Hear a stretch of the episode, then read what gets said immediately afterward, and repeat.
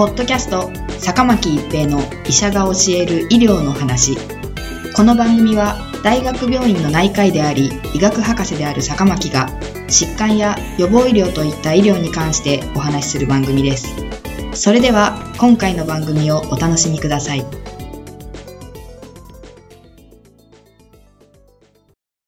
皆さんこんにちは、坂巻一平です。ポッドキャスト、坂巻一平の医者が教える医療の話。今回は新型コロナウイルス退院基準の変更です。2020年5月29日、厚生労働省より新型コロナウイルス患者さんが PCR 検査なしでも退院できる新たな基準が示されました。新たな基準では原則発症から14日間が経過し、かつ症状が軽快してから72時間経過すれば、PCR 検査なしで退院できるとなっています。自宅、宿泊療養の解除基準についてもこれに準じます。発症から10日経たずに症状が軽快した場合は従来通り、2回続けて検査で陰性確認できれば退院可能としています。これまでの基準では症状が軽快してから24時間が経過してから、2回の PCR 検査の陰性を確認してからでないと退院できませんでした。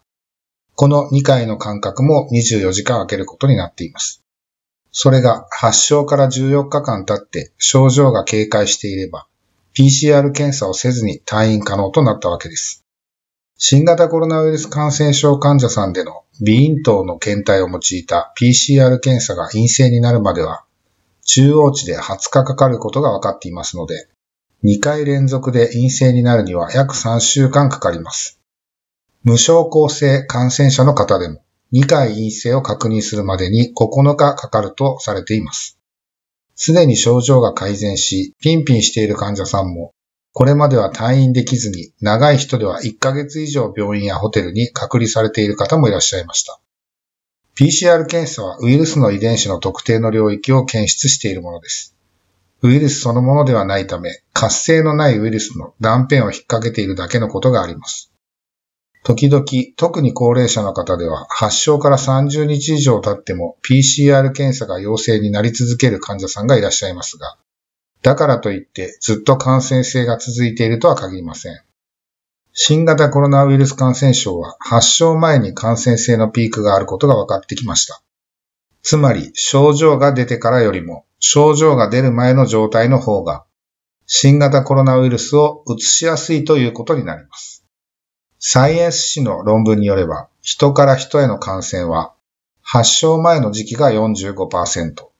発熱や咳などの症状のある時期が40%、環境、高頻度接触面などを介した感染が10%、無症候性感染者からが5%と推計されています。感染から12日後ぐらいには、すでに感染性がほとんどなくなっていることがわかります。いつまで感染性があるのかを推測するために、その方法の一つとしてウイルス培養を用いた方法があります。生きたウイルスが培養できるということは、その時期には感染性のあるウイルスがたくさん排出されていると考えることができます。したがって、この培養できるウイルスが分離できるまでの期間は、感染性ありと考えることができます。新型コロナウイルス患者さんの感染性を調査した研究では、発症から8日目まではウイルス培養が陽性になる事例がありますが、9日目以降で陽性になった検体はありませんでした。つまり、8日目までは感染性のあるウイルスが分離できたということになります。ウイルスが培養されるためには、ある程度のウイルス量が必要となるため、9日目から全く感染性がなくなるとは言い切れませんが、一つの指標として考えることができるでしょう。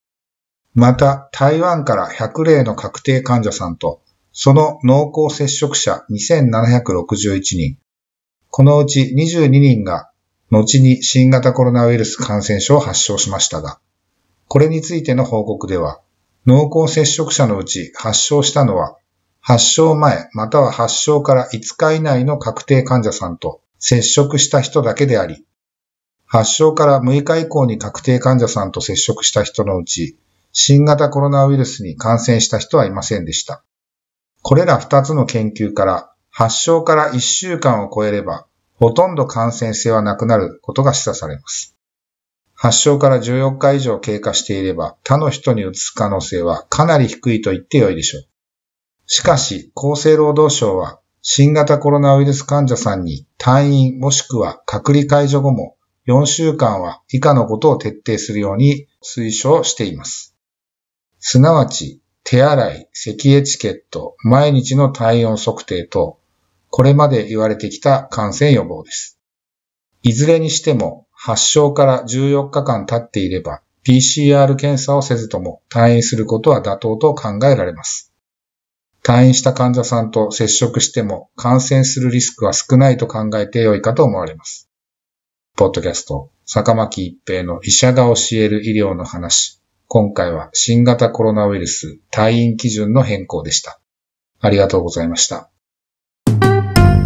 ポッドキャスト坂巻一平の医者が教える医療の話今回の番組はいかがでしたか？次回の番組もお楽しみに